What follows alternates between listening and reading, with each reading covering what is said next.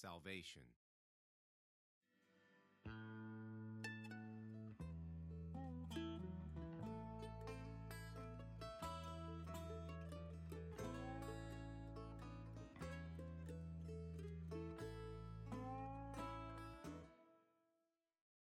We was all setting out on the porch, it being evening after dinner and all, and everybody was sipping tea and telling stories. There was me, of course, my sister Bonnie and her husband Cherish, and Daddy and Mama, and his daddy and Mama, my granddaddy and Mamaw. Then there was my best friend since we was little, Miranda, and her husband Joe. Sun was red behind the trees, and in the distance I could hear old John Walters, that was Mr. Kennedy's black lab, barking to raise the roof. Mama said, Why'd you tell all about that time you found that old bum out by the fence? No, Mama, I replied, my voice a lazy whisper. I flapped the fan Daddy made me right up to my face. Sweat trickled down my neck. I don't want to tell it again. Everybody already done heard it before. Nonsense, girl, Miranda complained. You know we all love that story. You go ahead now and tell it. Well, rest them people all started raising their voices and hollering for me to tell it, so I don't see how I couldn't have said yes. And right then it was the first time it hit me. I was going to have to tell this story till I was old and gray, sitting in a rocker like Mamaw does all day, telling a story, telling a story. I took a deep breath and let out a weary sigh. All right, I moaned, kind of like I didn't want to, but deep down I was excited. I'll do it, but y'all go ahead and stop me any time, though. Must have heard this about a thousand times. Everybody just sort of mumbled along in agreement, staring at the shoes like they does every time, so I went ahead and started telling it. You see, I saw that old raggedy man first, not Jimmy Waltz, like he'll tell you even today if y'all ask. I seen that old raggedy man lying right there in a heap of shredded up old federal soldier clothes. He was curled up on the dead brown grass around the electric fence at the edge of the compound. It was, uh, summer of 56, 57? I can't remember if I was 10 or 11. Don't matter anyhow. Anyway, Mama was always telling me to look out for strangers when we was playing out by fence line, especially around that time because we had news all them refugees coming from north. And by God Himself, there was one right there breathing right beneath my nose, not 15 feet from where me and Jimmy and all them other kids was playing Ghost in the Graveyard. He was laid up against fence so his clothes was pushing through the holes. That meant the electricity wasn't working, and somebody had to go and tell somebody about it. I stole a look over my shoulder at them other kids. Fat Maynard was running away from Jimmy, and Jimmy, who was bigger than Maynard, caught up with him in about two steps and pushed old Maynard right down on his face in the dirt. Keep my eyes on Jimmy. I reared back and kicked that old raggedy man real hard through the fence, hurling my leg into it like I was kicking Jimmy himself. Fence shook and made a jingly noise, but old Raggedy, he didn't move or make a sound or do nothing. Dumb Jimmy was chasing the little kids around with his stick held over his head, and them kids was screaming like he bashed them straight to hell. Miranda glanced over at me, frowning, so I turned around real quick and glared at the ragged man again. I thought he might have been dead, so I kicked him harder, pretending his rear was dumb old Jimmy's face. Raggedy Man moaned and stirred. Then Jimmy called out, What you doing, girl? Oh, Lord. If you couldn't tell already, I hated Jimmy Waltz. He beat me up twice when I was littler, and he did it just because he was bigger and faster. But he sure was dumb. I mean, real dumb. One time, me and Miranda, we saw him tie his shoelaces together and fall down twice before he realized what he'd done. Jimmy and Maynard come on over to where I was standing, and I swear they all let up a gas like they'd seen Jesus strolling out of Savior Bay, a grimace on his face, wrestling a shark. What is it? Dumb Jimmy asked. What you think it is, Jimmy? Fat little Maynard asked him. A cat? Jimmy shot him a look like he was going to beat him up, but Maynard wasn't afraid of Jimmy neither. Shut up, Maynard. Let's see. It don't look like no cat. I said shut up. And it ain't look like no hoop snake, I added. Jimmy just shot me a look, but he didn't say nothing. I'd like to say that he was afraid of me because I'd hit him, or because I'd kicked him, or beat him up once, but that wouldn't be the truth. Truth was, it was around that time I'd cured misses of the blisters, and people had already started talking about me. Jimmy wasn't scared of me. He was scared of the witch. I bent over and picked up a stick and poked the raggedy man through the fence. What you doing? Jimmy snarled. She gonna wake that fool up, fool? Maynard answered for me. Then he picked up a rock and threw it at the fence. Jimmy started kicking the bum, and between the three of us, we all finally got the raggedy man to hollering and crying, Leave me be! Leave me be! he shouted. His voice was thick and rough, and we all backed away. The Raggedy Man rolled over, and his eyes was red and shot with pain, and I had to force myself not to run while he took us in. His face was all scrunched up, and the way he grit his teeth reminded me of a dog caught in a trap. His left leg was all twisted up under him, broke right in two. Who you? Maynard demanded. He even got closer to the fence. What you want here? That man propped up on his elbow best he could. Then he pulled that broke leg up from under him and set it out in front, screaming as he done it. He was weeping by the end. If I was you, I'd be gone, said Jimmy. And he was serious, more serious than I ever seen him. It was almost like he was afraid for the man. Legs broke, Raggedy Man growled. I ain't got nowheres but here. I'm gonna die here unless you young'uns go and get me some help. Ain't nobody gonna help you here, I told him. You best be on your way.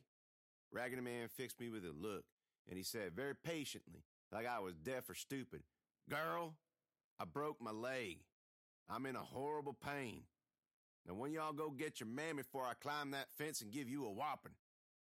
Jimmy's back was already ramrod straight, but now he puffed out his chest and his eyes set hard. Me and Miranda shared a glance, but Maynard, he seemed to relax a little. His eyes softened. You ain't know where you at, do you? Raggedy Man didn't say nothing after that, just sat there thinking. After a while, he laid back down in the leaves. What we gonna do? Jimmy hissed at me. I know what I'm gonna do, I told him. I'm gonna run back and get Mama, and we gonna get some people out here. Now you're talking, little girl, Raggedy Man called out, still on his back. You go on and get your mama. Get me some people out here. You ain't telling your mama, Jimmy mumbled. Get all credit. You ain't gonna watch. Nuh-uh. I'm gonna tell my mama. I'm gonna get all credit. And then he was off, and that's when the race began.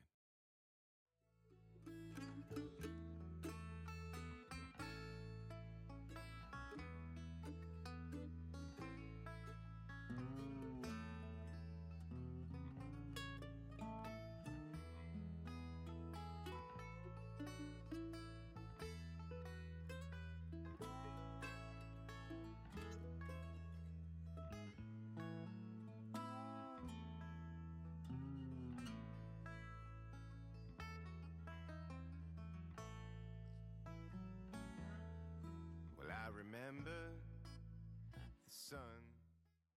Now, way up by fence line was all winding dirt roads and pine trees. Us kids had come past through the woods at certain spots for shortcuts, and me and Jimmy knew 'em all pretty good, but we ain't never run through 'em before, and now we knew why. Branches whipped our faces and hands with every step, and Jimmy and me was grunting with effort, crying out every time a branch switched across our cheeks. Two times Jimmy just ducked out of the way of a low, thick branch, and two times I got hit in the eye with pine needles. When we finally bust out on the ring road, we was so bloody and covered in bruises, you would have thought we'd been tangling with a pack of wild dogs. We was both tired out from the run, and we both bent over right then, chests heaving, agreeing to an unspoken truce so we could each catch our breath. Finally, Jimmy says, Which way you going? I stood up, my heart still beating hard, my lungs burning. I could see what he meant. To the right was Ring Road, circled around the ring about two miles, then brought you straight into town, right smack up to Main Gate. But that wasn't the only way in, because in front of us was the ring itself. Both of us knew all the old stories about the ring. How they was hants in there, old dead zombies from the battle of the ring, how they was quicksand and bugs the size of a dog with stingers that lance you right through. None of us kids ever dared cut no paths through the ring because of them old stories, even if we all knew it was the fastest way from fence line into town. When Jimmy asked me which way I was going, he meant, Are you going through the ring? And it wasn't no polite question neither. He meant it as a dare, as a challenge. Well, I was young enough and stupid enough to be offended by it, and I was too proud to back down. So I drew myself up, took a deep breath, and said, You can take the long way around, you scrawny little redneck. I'm going through the ring. And I didn't even wait for his reply. I just bust on through the brush and straight in. At first, I was fine. I found one of them old paths, probably something the soldiers used in the battle, and even though it was weedy and grown over, it was there, and I started running down it. The air grew heavy and strong, and the trees blocked out the light of the sun. It felt like the middle of the night, even though I knew it was early in the day. I was running along pretty good, only a few scrapes and scratches here and there. The trees didn't grow close to the path, and they were too tall and mangled and gnarly anyways. Ain't a sound in the woods but the thump, thump, thump of my feet hitting the ground, and I thought to myself, I'm gonna cream Jimmy by a half hour at least. Course, just when I was thinking that, my shin hit a log hidden in the brush, sending me straight out into the air for at least 10 feet. At least that's how long it felt. I hit an open patch of the path with a splat right on my chest and face, smacking all my breath out of my mouth. I skidded for another foot, skidded on my face, skidded forever. The gravel and rocks and dirt ripping my lip open and blinding my eyes, and I felt like it wouldn't stop until after a long, long time I finally did. I waited for the pain to hit, and when it did, it swelled up and over my face, pulsed in my chest and belly, and knotted up in my shin. I rolled over on my back, moaning in pain, barely able to breathe. My ribs felt like someone had hit them with a sledge, and my lungs was paralyzed. I struggled and struggled for breath, eyes bugging out until finally I was able to take a deep one. Ain't no feeling in the world like getting the wind knocked out of you. And that's when I heard the growling. I sucked in all the air I could and held it, staring around the clearing with wide, wide eyes. The thing was behind me. I slowly turned my head back around, my breath coming in quick bursts. The growls increased in volume, and I stared down at the leg that hit the log. A bruise the size of a horse swelled up on my shin, and I wondered if I'd be able to run. All times Mama told me not to go into the ring echoed in my head, and through all that, I kept wondering where the ugly old monster come from in the first place. Then I remembered. Electricity in the fence was down. Probably had been for a while. Nasty little devil probably dug underneath it and holed up in here, living off the birds and swamp frogs and lizards and such. I rose up off the ground as carefully as I could, and as I did, the thing's growling got even louder, gruffer, meaner. I leaned on my left leg and slowly turned around to face it, testing my right leg as I did. It was tender and painful, but I could put my weight on it. I'd have to run, even if I could not have to, if I wanted to live, that is. I tried not to look at the thing, all nasty fur and balls and clotted blood and raw skin. Its mouth was sharp teeth and drool. In its black eyes, I saw death. Then I heard its voice, clear as a bell in my mind. Don't try to run, little witch. You lame and you small, and I'm the serpent, the adversary, the liar, the lord of the flies. My eyes skittered over the path around me looking for a weapon. There in the brush on the right, a fat tree branch about as long as my arm. I squatted down and picked it up, sucking in my breath at the pain in my right shin. It wasn't a tree branch, it was part of an old post. Oak, partially petrified, probably left over from the war. That's when the thing leapt at me, snapping its teeth. I stood, swung the post back, and knocked it across the snout with all my strength. It yelped and crashed into the brush. Instead of running like I shoulda, I waded into the weeds to finish it off. The thing lay on its side, panting and whining. Its eye rolled as I approached, and it bared its teeth and growled deep in its chest. I bashed the side of its head in. Take that, you stupid devil! I yelled. I ain't no lame witch. I'm of salvation, and you a dead demon. I raised the post over my head to bash the rest of it in, and that's when I heard more growls. I paused, and my eyes swiveled to the left and to the right. That post still held over my head and my shaking arms. The devil's cousins was all around me in the brush, one in front of me, two down the path to my right. I slowly stepped back onto the dirt. I'd regained my breath, but my leg was giving me more trouble than I thought. Every step was agony, and the center of the bruise pulsed every time my foot touched the ground. It was now or never. I spun and sprinted away. The beast let up a yelp and gave chase. Blood pounded in my ears as I tore through the ring. Post slowed me down, but if I ditched it, I was dead for sure. One of the things nipped at my heel. Ha! I cried, swinging the post behind me. I felt it connect and heard the thing yelp, and I ran faster. Quick glance over my shoulder, only two left, one about two feet behind me, one further back. The one closest to me nipped at my heel again. I swung the post, but it ducked. Then it opened its jaws and clamped down on my calf. I cried out and fell to my knees. Soon as I did, the creature let go and lunged for my throat. I shoved the post up and into its jaws, heard a sick crack. It yelped, but its teeth were lodged in the wood and it couldn't let go. It twisted its head back and forth and drooled and snarled, but I didn't let go. One more second and the other monster would be on me, and it would chomp on my face and eyes, and it would tear out my throat. Then I heard shouts and a thud, and I heard the other beast cry out. I shoved the post in deeper, and it was whining. It whipped its head back and forth one last time, but I still held on. Then something pierced its side with a thud, and it screamed in mm. pain. Then it sagged over to the left.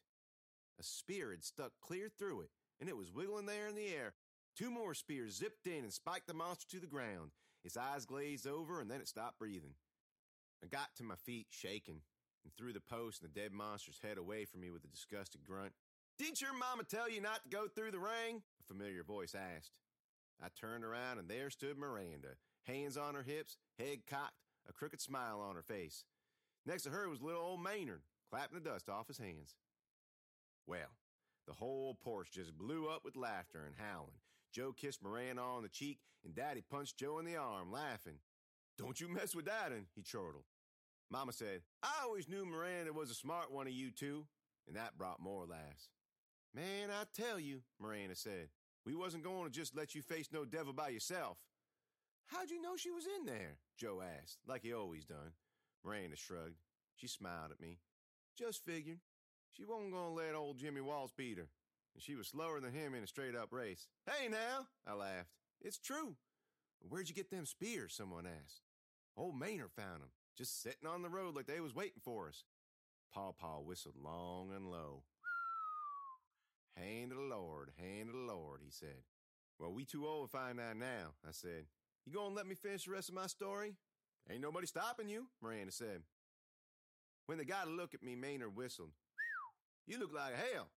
My smile was cracked and bleeding lips, a wall of white teeth. Miranda's jaw dropped at the curse. Maynard never really was one to mince words. I have to admit, old devil worked me over pretty good. Dress shredded in a dozen places, right leg all swole up and bleeding, left eye all swolled up and bleeding, face slashed and welted, my whole body covered in dirt and mud, and little sticks sticking up out my kinky head. Well, Maynard went on, we saved your butt. Don't stop now. Jimmy's probably about 10 feet away from main gate. That was enough for me. I turned tail and ran. Don't worry about us, Miranda called after me, and I didn't either. Ten minutes later, I bust out on a ring road about 300 yards from main gate. Just when I did, I seen Jimmy turn around the corner about a quarter mile to my right. And that's when I smiled, because I beat him. Shining down upon the bay, sending silvers of light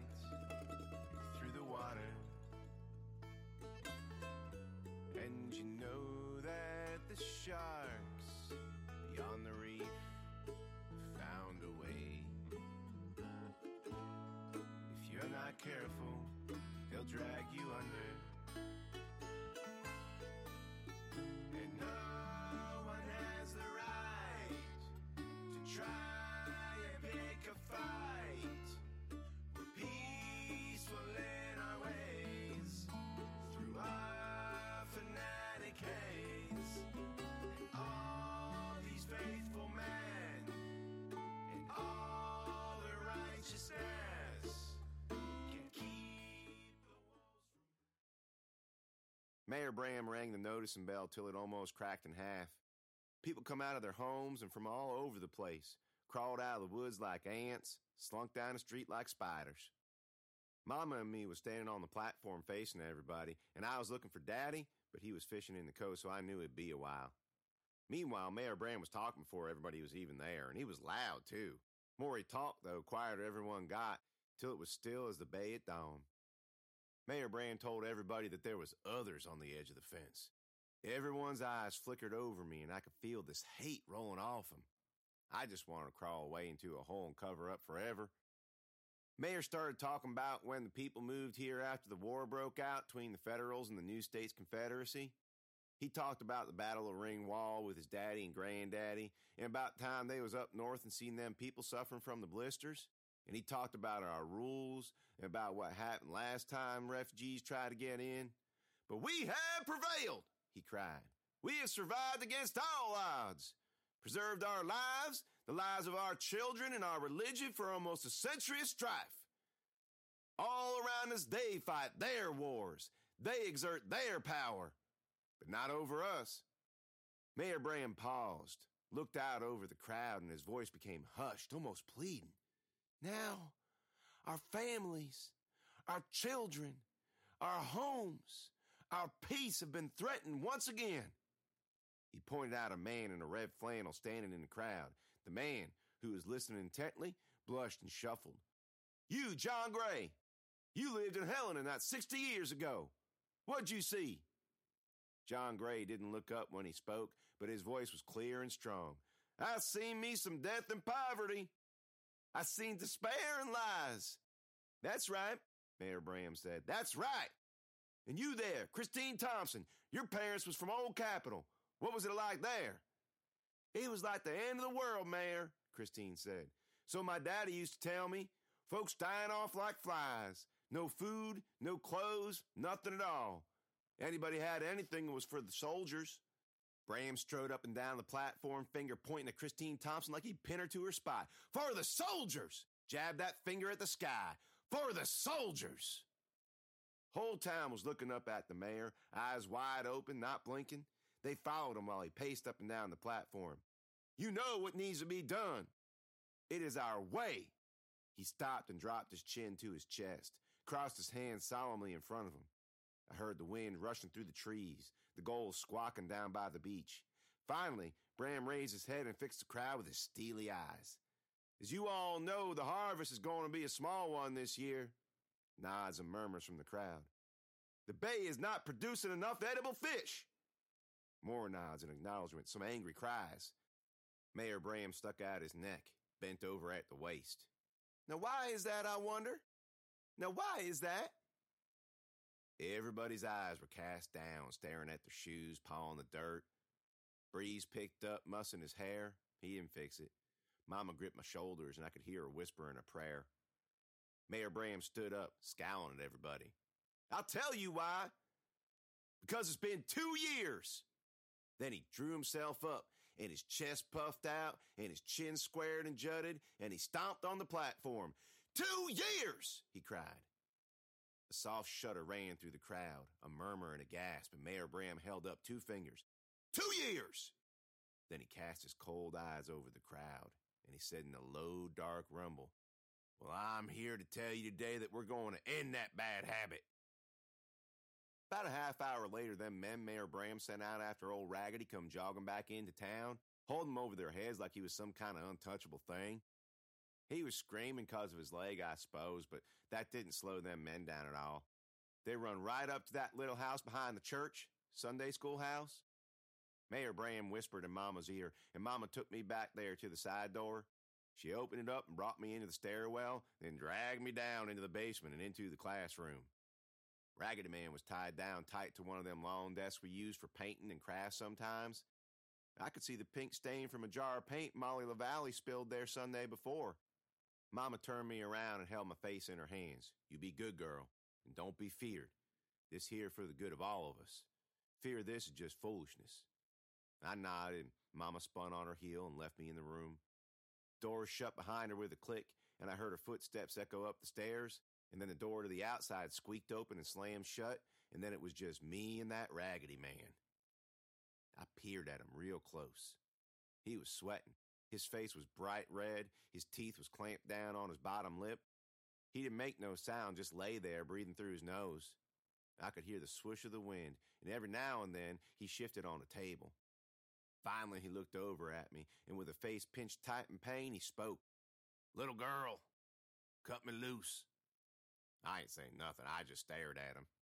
Little girl, look, cut me loose. I won't come back. I swear I won't come back. I know who you all is now. Just, just cut me loose. I shook my head real slow, and the Raggedy Man, he just stared at me. He stared so long that I couldn't look at him no more, so I just looked at the floor. The swoosh of the wind outside, Raggedy's clothes rubbing against the table. There was a pair of shears on teacher's desk. I strolled over and was just about to reach out for him when someone rapped on the window above. I jumped about 10 feet. The windows were thin little rectangles set up near the ceiling. They let in just enough light to see by. I looked up and there was dumb old Jimmy Waltz bent over and pushing his nose against the glass. I waved at him and smiled real big to make him jealous, and he made a face, and all of a sudden he was jerked away. I seen two pairs of legs, Jimmy's and his daddy's, stalking away from the Sunday school house. I patted around the desk and up to the window, pulled out teacher's chair and stood on it, then stood up on my tiptoes to see what was going on outside. I seen the people around the bell and Father Harris reading from the book, his voice getting louder over the groans and cries of his flock. Some was already starting to shake. There was a clunk behind me and some shuffling and some low voices. I turned around and it was five men. One of them was Andy Rollins. They each held a wood bowl in one hand and a copy of the book in the other. Get down off that chair, girl, Mr. Rollins snarled, and I did. I just stood there and straightened my dress. Rest of them men gathered round old Raggedy, each coming to a halt five points around him, one at each arm and foot, and Andy Rollins at his head. Four of them started reading a passage from the book I ain't never heard before. Then Mr. Rollins pulled out a big, flat, worn leather pouch from behind him where it was stuffed down in his belt. He set it on teacher's desk. Then he opened it up. I saw all kinds of shining eyes flashing inside. Andy took a big old hunting knife out, and the other men put down their books and grabbed the Raggedy Man's arms and feet. Hey! Raggedy Man yelled. He started kicking with his good leg and shouting, and he kicked one of the men clean off him. Kept on struggling till Andy come up and grabbed him by his broke leg, shook it around a bit. Raggedy howled something fierce, and all the blood drained from his face, but he stopped struggling all at once. In a minute, he started to weep. Outside, I heard the noticing bell rattle softly, just over the thick moans of the people, but I couldn't look away from the Raggedy Man. Suddenly, he stared right at me, tears running down his face, cutting pink patches through the dirt. Little girl. Andy put the knife against his neck and drew it across. Blood fanned out and flooded down like a river. Andy and the other man took up the bowls to catch what spilt over the edge. Old Raggedy gagged and gurgled, moaned and gasped, and the blood splashed into the bowls, and he started shaking and twitching. Got so bad Andy had to hold him down by line across his chest. After a while, he stopped, and Andy got up and reached for the worn leather pouch. He turned and fixed me with a stare to freeze Mercury and thrust out a serrated knife size of a baby's arm. I heard it loud and clear. There was a lot more cutting to do.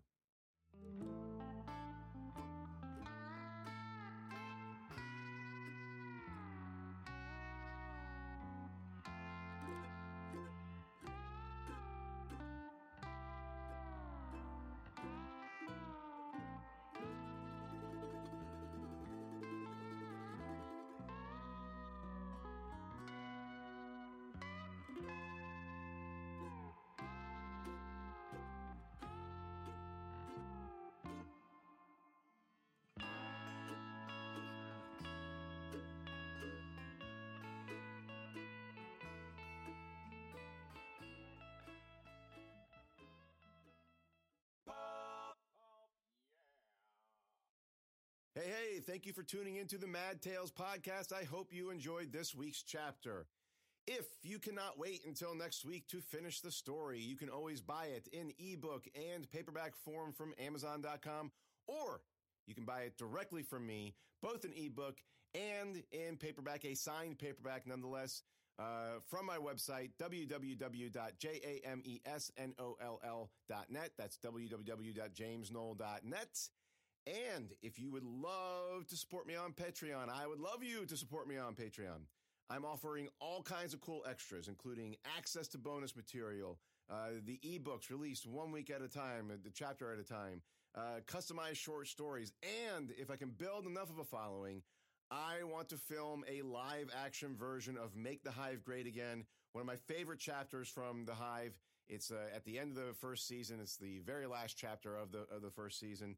That would be an awesome thing to do. So, if you want to visit my Patreon page, it's www.patreon.com slash madtales. That would be fantastic. And I will see you guys next week.